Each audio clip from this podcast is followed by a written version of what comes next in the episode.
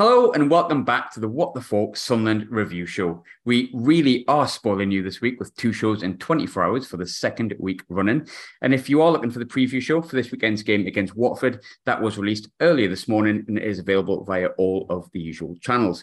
Um, but if you hate to bask in the glory of an excellent 3 0 win over Reading, then you've 100% came to the right place.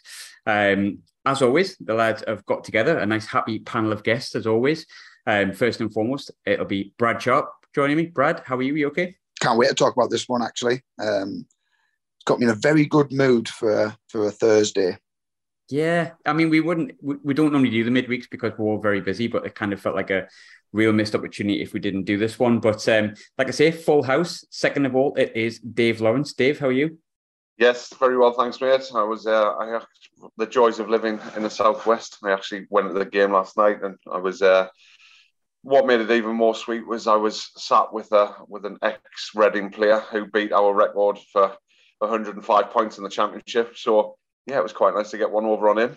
I really panicked there when he said I was sitting with an ex, and I was until he said Reading, I was just like, right, right, what happened? But then fair enough. Um, last but not least, uh, this week's new, this year's new edition, even sorry, uh, Ross Black. Ross, how are you doing? Are you okay? How you doing, mate? Hi, just chuffed a bit. Great coming into work after watching that, and even people who like don't even watch football and mention football, me like, oh, that third goal last night was class, one. I was like, yes, the false nine FC are flying. But Ross, I'll, I'll, I'll stick with you um, since I, I, brought you in last, but um, we'll get straight to it. Tony Mowbray's second 3 0 win in two games, and, and, probably undoubtedly our best performance of the season. Um, was speaking the morning afterwards, like, how impressed were you by the performance? Brilliant. Um, the way we dictated the and held on possession, even when we had striker on the pitch and without striker on the pitch, was brilliant. Um, he's always been known for being attacking, having possession football, even back from his days at West Brom. But I feel like it really showed what we've been working on in the training pitch. And Corry Evans, Pritchard, and Dan Neil in the middle just dictated play. And it, it just made the, the wing play look even better when they were given that freedom to just go ahead and you look at Clarke, he's played three games under Mowbray now, Rotherham, Borough, and Reading. The Borough game, it didn't really work for him, but he never stopped and he kept going. Yet he's now scored two goals in both uh, like both wins under Mowbray, which I think is huge. It was a part of his game he needed to add, and um, the fact that he's scored two goals now, and I think how many assists has he got this season? He's really starting to step up the plate, and to see the mini Messi, Paddy Roberts back in the frame doing what he does best, just just brilliant. I was, um, you know what the game reminded me of a little bit? Do you remember years ago? This is really probably showing my age here. Um, but when we beat Wigan and like all of our strikers just got injured, like every single one of them. I remember like we sold Darren Bent, um, or Darren Bent had left and chased the money. And then I think Welbeck was like a bit knackered now and again and injury prone, which has kind of followed him throughout his career and he was coming back, and it was him and Gyan, and we were crying out that we needed to sign a, a centre forward just in case someone got injured. And then um, it was Welbeck that went down first with a hamstring injury, and I specifically remember Asamoah Gyan like sprinting through, clean through and goal, and he just done his hamstring, and the entire stadium went, oh. But then we just went and scored four goals and put like Sesson, Muntari, and Jordan Henderson up front, and it was um, I don't know whether it's going to work all the time, but it's really good when it does. Um, Dave, sort of Ross there mentioned um, Jack Clarke. I don't want to come so early into it, but it's really hard not to. Obviously, you were there when you seen the entire move, but that third goal from Jack Clarke is probably one of our all-time best. If you're talking team goals, it was unbelievable.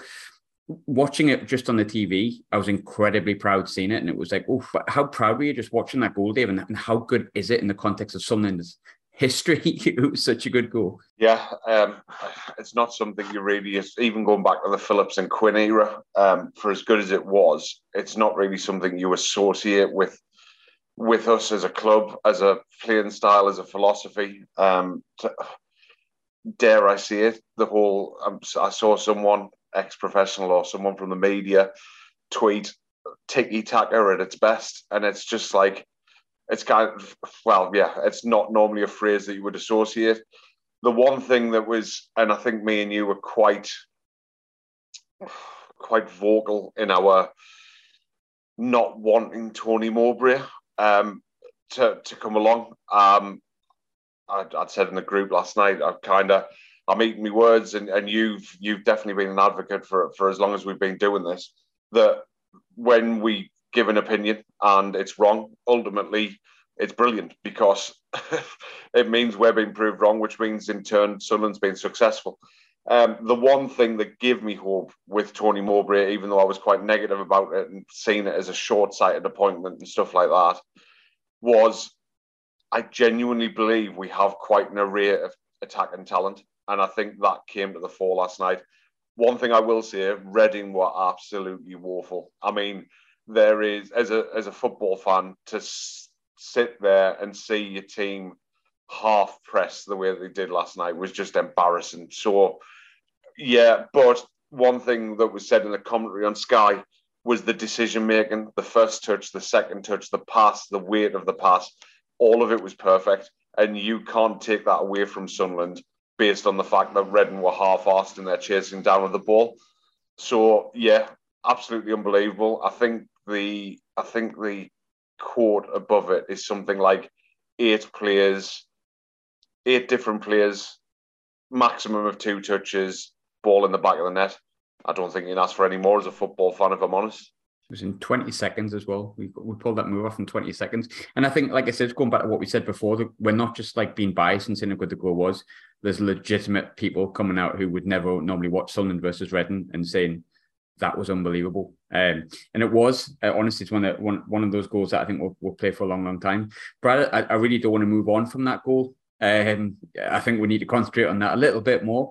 Um, how good was it, Brad? And, and how good is it in the context of great Sunderland goals? Like it's it's up there, isn't it? Not just the context of great Sunderland goals, mate. People have been saying if you see that with Man City, Barcelona's, etc., etc., that's been played over and over on Sky Sports today, or how good it was. Um, so in the context of football, it's a hell of a goal, but it's probably it, it is the best team goal I've ever seen someone score. Um, it was fantastic. Um, I was the same as a lot of people when Simms went off, or how we want to cope. Then we went and banged three unbelievable goals in. Um, I'm all for this new formation of three seven. I think it's brilliant. Um, and what's what's quite good, what's quite good as well is yesterday at one point on the in the game we had eight midfielders on the pitch and we were just playing like we like doing naturals anywhere they were playing. It was brilliant, but yeah, that goal, it's just how quick it starts from the back from Pato, and then it's one pass to nine into Evans, back to Gooch, and it's just down the line and it's away. But that little intricate play between the three of them in the middle of the park was just wow, absolutely like wow. Um, I, I, there's no other words you can really use to describe it. Um, and the ball in from Dan Neil as well. That's inch perfect. Like he couldn't have put that in a better place. And then the first touch and the finish. And it's even better that that goal was in front of our fans because you're just seeing the whole team celebrating with the fans. And it was, yeah, I could, I, I, I think I must have, I think it's been retweeted so many times now. I must be responsible for half of them and half the views that's been on Twitter, regardless if it's Sky Sports tweeting at Sunderland, another random page. I'm, I'm just sitting watching it over and over. I was at work last night and uh, it was my last shift at Nissan. I worked with some Geordies and I was showing them, and even they were like, Jesus, that's unbelievable. So if you're getting credit from that lot, you know it's a good goal. Because I'm certain if it was Newcastle, I'd say, ah, oh, why the lad who's flicked it's mis- misplaced his pass. But, you know, if they're giving you credit, um, you know, you're doing something right, don't you? There is any Newcastle fans listening, you can stick your credit right up your ass. Um, don't want it, don't like it.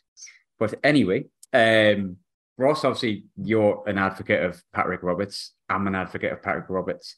I think we all love a bit of Patrick Roberts, if I'm completely honest. He's one of those players where I think it does get you off your feet, but I think it would be fair to say it probably not been the start of the season that he wanted up until sort of the past couple of weeks. He's, he's not started a game really in the league.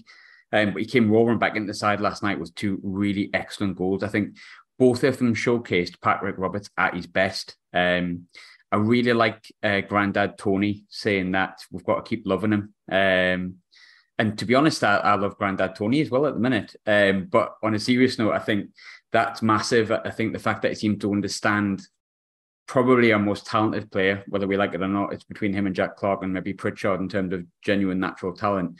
Said I need to keep loving him, and he's put in that performance yesterday. Like when he's running in on goal, you don't doubt that where that goal's going. But how big of a moment could could that be for Patrick Roberts in his career? Because it feels like that was the Patrick Roberts that he's threatened to be for about four or five years at numerous different clubs. And obviously, he looks like he's full of confidence. The little sticky out tongue and that when he scored was kind of like, look what I can do. And I think if you get Patrick Roberts flying, we know and, and Tony Mowbray knows that could be massive. But but how big could that game be in those moments be for him, Ross? I'm massive. Like Mowbray spoken all week about how good Patrick Roberts is, which was very interesting because I feel like he's probably been the forgotten man at the start of the season due to the system we played. Um, and to the detriment of the shape, obviously losing the strikers has then created an opportunity. For, and that's why it's a squad game and that's why we needed players on the bench to come and make impacts. And I think he was a bit unlucky in Middlesbrough that he got thrust into a system that really didn't suit him, um, in my opinion. And then he's had it was his first full ninety. He looked a bit leggy. I think after about sixty minutes when he got took off, but you hear Mowbray speaking about how talented he is, how he spoke to people from City and Celtics, and you've got an absolute gem on your hands there. And the one thing we were told about Mowbray, he's a good man manager. So he's probably put an arm around him and said, Look, I know how good you are. I believe in you. Go show us what you can do.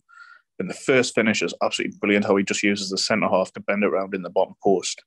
And then the composure in the second goal, that poor centre half is still slight. It reminds us, maybe, remember the Sol Campbell sliding tackle for England where he just kept going. I thought their centre half was just going to keep going all the way. It was brilliant. He put him, like I say, put him on his backside and he was in. So two quality finishes. But his, his overall play, like he just glides. But when he's on his game, he just glides around the pitch he's deceivingly quick as well. Like he doesn't look quick. He doesn't look like like Clarke looks quick when he runs at you. Roberts, like you say, is just like a steady glide, but the ball sticks to him.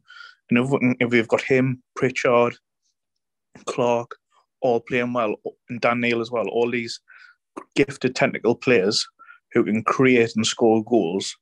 They say he needs to add goals and he needs to add assists for his games. That was mentioned by Mowbray too. If they can add that, and they've done it, he's done it before at Celtic. So he's done it at a good level. He's done it in European competitions for Celtic, and he's done it in the Championship before. So if we can get more consistency out of him, he's at a place now where even he said when he signed the deal in the summer, it feels like it's a place he can push on and be at home. Then we've got a fantastic player, and by default, due to injuries, he's going to get a really long run in the team now. And if he can perform at that consistent level, he's fantastic. Yeah, I, I, I really like him. I'm a, I'm a big fan. I wasn't sure at first. I thought he was going to be like one of those players that hangs onto the ball too long, gets annoyingly losing possession. But you're right in what you say when he's like when he runs at defenders, he's so fast. He's quite strong considering he's only about two foot four as well. Like he, he, he can hold off his his fullbacks that, and you can see fullbacks are terrified of him. Um, and you've seen both times he got the ball last night, and those points last season um, when he started getting his confidence up, like when he started getting in the team properly you can see fullbacks don't want to face him because he just glides. Like you see, he's really, really pacey.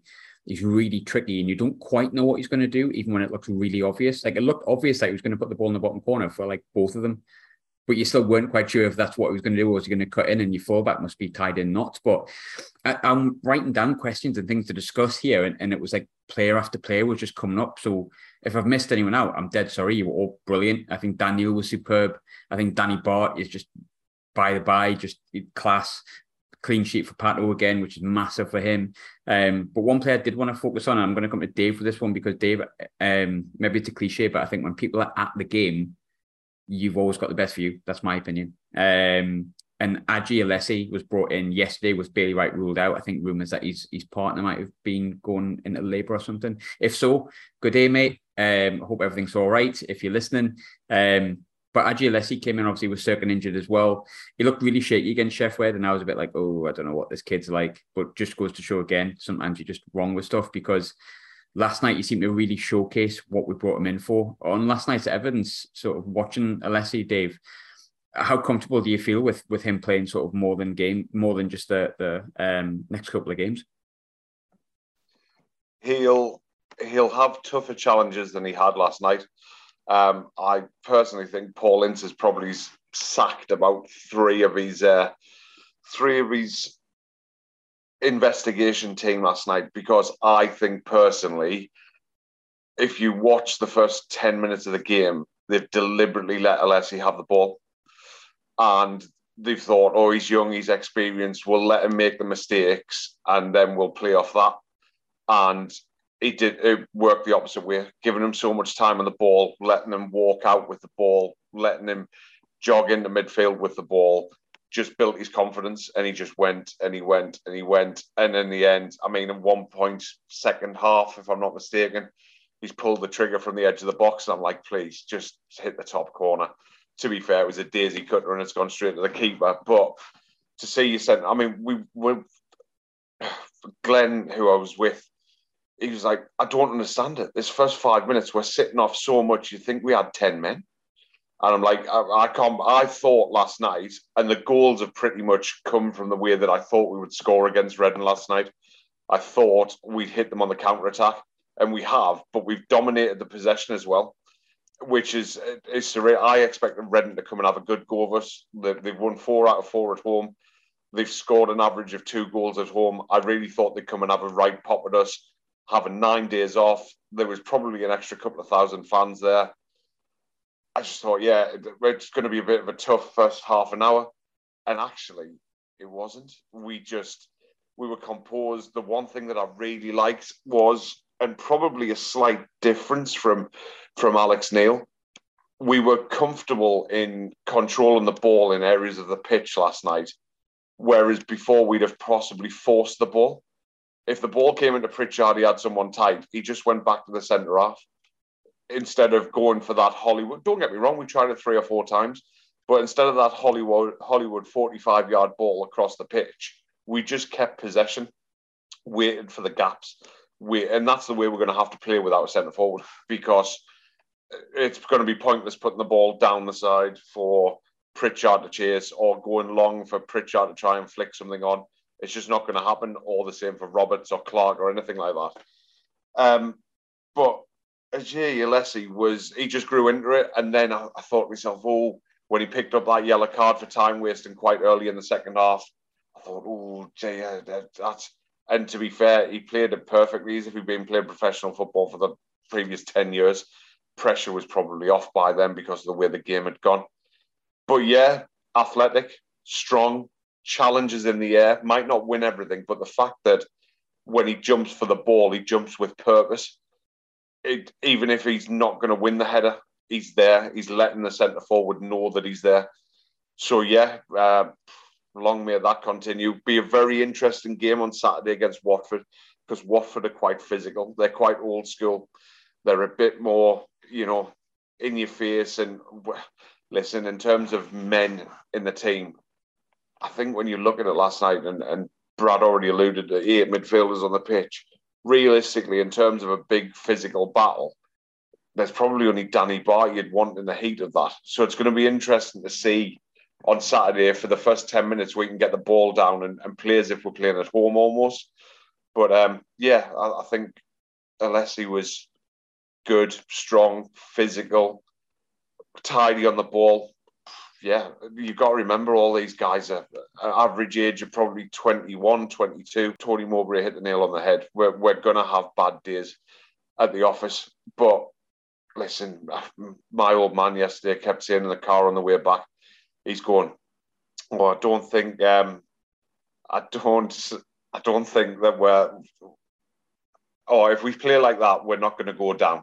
And I'm like, wait, like I'm not having that. We have competed in every game we've played in this season.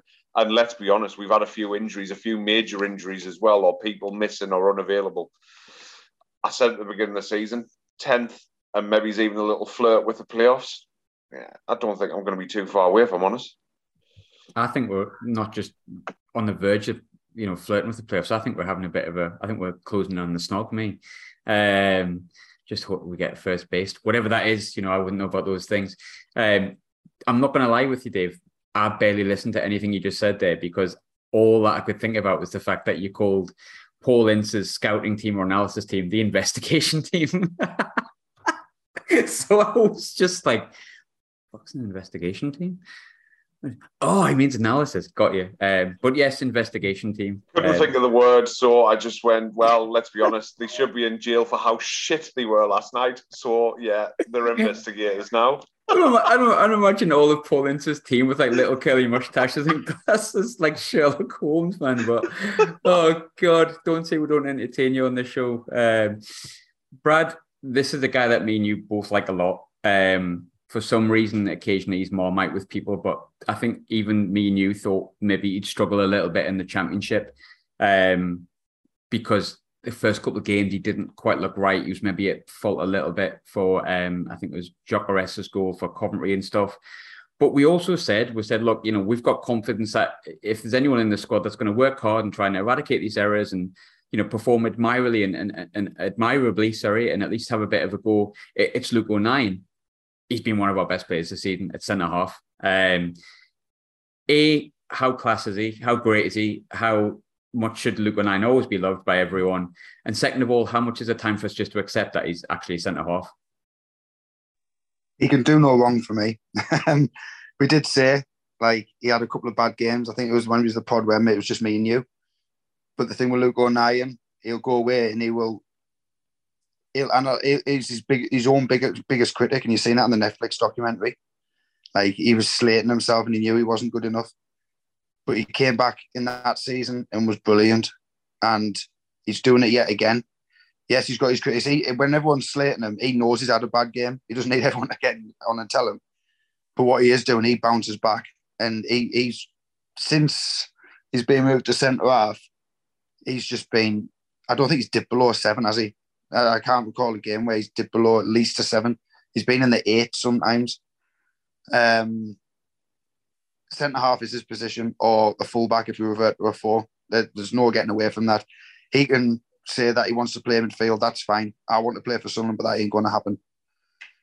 It's he's a centre half. The fans love him at centre half. He's got to stay there.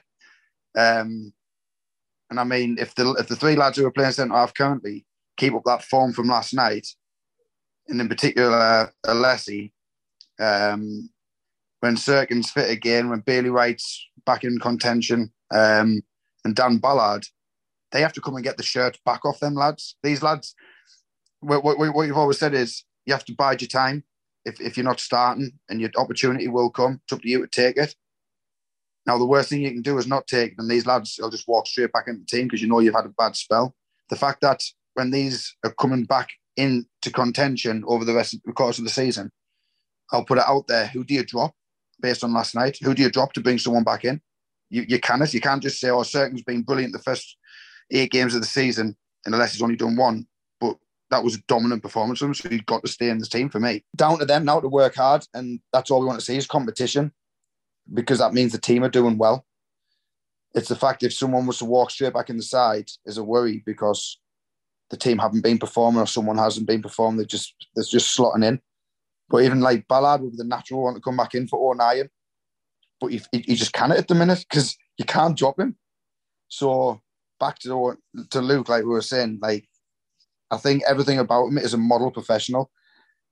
He does not. He hasn't got the most ability in the world as a footballer, but I think for any young kid looking wanting to become a footballer, that their parents should be saying to them, "Watch Luke O'Nien and watch what he does. Watch, watch what he's all about, and just his attitude, because it's, it's phenomenal. His attitude is one of the best I've ever seen from a Sunderland player." I, I think he's great, and, and I think I agree with you on O'Nien. I think you know in terms of abilities, um, he's not maybe the most talented in the squad, and it's a real talented squad, so it's not like a, a, a bad thing. But what he does do is he, he maximizes his. Um, oh God, I sound like Lee Johnson. Um, he maximizes. How, how do I make this sound? Uh, he's got a very. He maximizes his USP. Is it USP? Um, unique selling point. Oh, geez, man, I cannot believe I've gone in Johnson mode. Um, ah, he's done all right. He's done quite well. It's basically what I'm saying is he, I think he does maximize the, the good stuff he's got and the stuff that he's bad at. He works hard to make sure he's not too bad at it. And look, don't get me wrong, like I think he was a little bit at fault for the goal at Borough along with Gucci and stuff like that. But what's that one mistake since he's been in the unnatural position of centre half? For me, he's a right-sided centre back or a right back 100%. And I think I think he's an asset in those positions as well.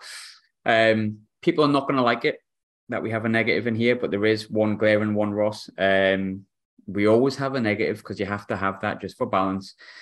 And there's only really one we can pick out, which is a massive, massive positive in some ways. Um, we've lost Roscoe, um, which I'm so sad about because uh, I love Ross Stewart more than anything on this planet, um, apart from a cat, maybe. Um, Simms went off yesterday. As it stands, we don't know what the situation is, um, whether it's a broken toe or bruised toe. I, I assume it's not going to be as bad as I think, but it might keep him out Saturday.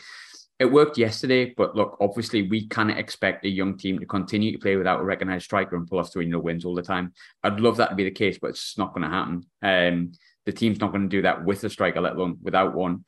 So, how concerned are you by basically a Simms's potential injury, Ross's injury on top of that, and the fact that maybe we're going to have a few games without any recognised strikers. Yeah, it is worrying. Like you mentioned, we're going to Watford on Saturday. Watford are going to be much tougher to keep a hold of the ball like we did last night, where if we can keep a hold of possession like we did last night against a team that isn't very good at pressing, fair enough. But against Watford, I think they'll squeeze us into areas. They'll know now that we haven't gone out and out forward. So we want to hope that it isn't long term because we've got the international break after Watford. So even if it is just a week or two without Simms, and then he's back after the internationals, I think that'll be good. It's worth pointing out as well, obviously, we've lyrical about how we played. I thought Simms was playing very well up top on his own. He was putting himself about more and he got he got in front of the defender once and then he just sprinted beside them and he was burning them for pace and he was really good. He looked a real threat and uh, he had a shot block that went for a corner, and then he got injured straight after. So he just started to really get in the game, and he was doing stuff more last night than what he was at Borough when he was up there on his own. So you can clearly tell that Mowbray and the, the staff are working with him, and he's taking it in and he's improving it. So just got to really hope that um, it's not long term. Um, if it is, we are going to have issues because there's games where we're going to need a focal point a physical focal point for the way we play in this league, and we won't have it. The only good thing I would say is Amad Diallo came on and seemed to play as the most. It wasn't a nine, but he was the most forward player, and he linked up really well with Clarke and Bennette when he came on, or Bennette. I don't know. I'm not sure how to say that. But he and, and he, he looked at the. I'm a bit. I'm a bit of a nerd when it comes to stats, he had the, the second highest expected assists, and he was only on the pitch for like 20 minutes or something.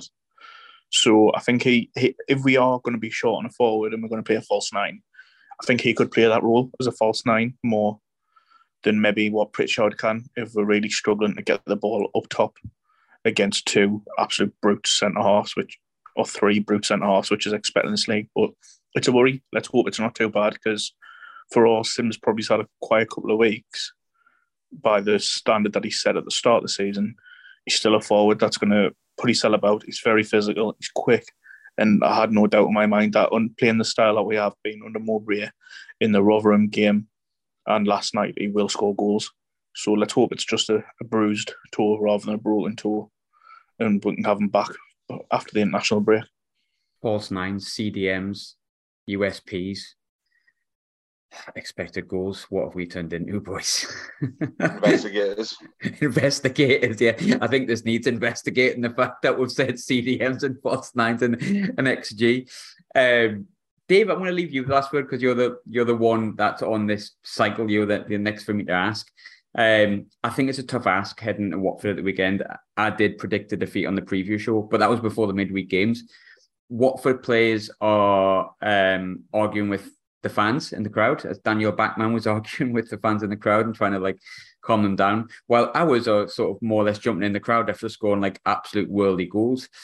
Is this the perfect time to play Watford, Dave, or is it a dangerous time to play them? Very easy take team talk, isn't it? Very easy. Just you know, silence the home crowd, play your football, be confident, try and get on the front foot.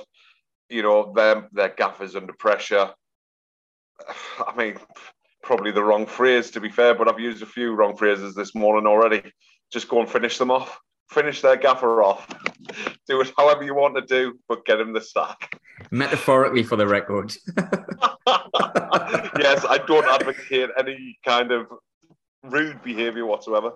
Um, yeah, listen, it's it's um, it's interesting. It's I think we said at the beginning of the season, all four of us, uh, that it was going to be a bit of a roller coaster this year, and the highs are going to be very high, as I think we've experienced last night. The laws aren't going to be too bad because we're not going to get relegated because we're absolutely fucking massive. So it's as simple as that. Um, just enjoy it. Let's hope. Let's hope that we we managed to. It'd be lovely to go go one. I mean, I've got nothing for that. Absolutely nothing for that. Um, considering you're not editing this, this is going to be really interesting. That people are like, "What's he on about?" It's even more, even more interesting that people don't have the video element of this, which is tremendous. Yeah, exactly. Um, it would be lovely to get an early goal, first 15, 20 minutes, and see where we go. I think if we get ourselves ahead, Watford fans are probably turn on their own. Hey, we've all been there. We've all seen that before. Um, but yeah, I'm just enjoying it. I'm looking forward to a game of football. Looking forward to not playing against AFC Wimbledon. No offense, guys. I'm sure you're all lovely people, but yeah, can't wait. Let's let's hope for another positive performance. I don't think the result means too much. Just a positive performance and stepping in the right direction. That'll yeah. keep me happy. I think. I think just re- remain in the game. I think our worst performance this season has been Borough, followed by the best probably yesterday, and then I think Rotherham was up there as well. But the one thing you can say, even in our worst performance, we were we were never out of the game, and I think we all just said let's just show we're competitive, and we've done that. Um, so hopefully we can take the uh, the buzz out of the Hornets. Um, uh, I, I know, I know, I know, journalist by trade, I know, horrendous. Um, but we weren't going to do this. I'm pleased we did. It's been um, a bit daft, a bit fun, but that's probably because we're happy, and that's always the best stuff. Um, hopefully you enjoyed it as well. And people keep telling me to do this. Uh, please like, share, and subscribe. I think is what it is. Um, but if you don't, it's all right. I don't really care. Um, but honestly, class. It's great doing podcasts when are winning.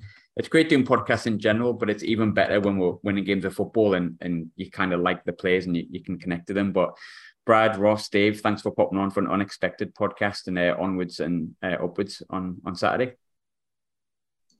Pleasure, mate. Cheers, mate. Loved it. Cheers, buddy. i'm have to edit that now, because you were too delayed.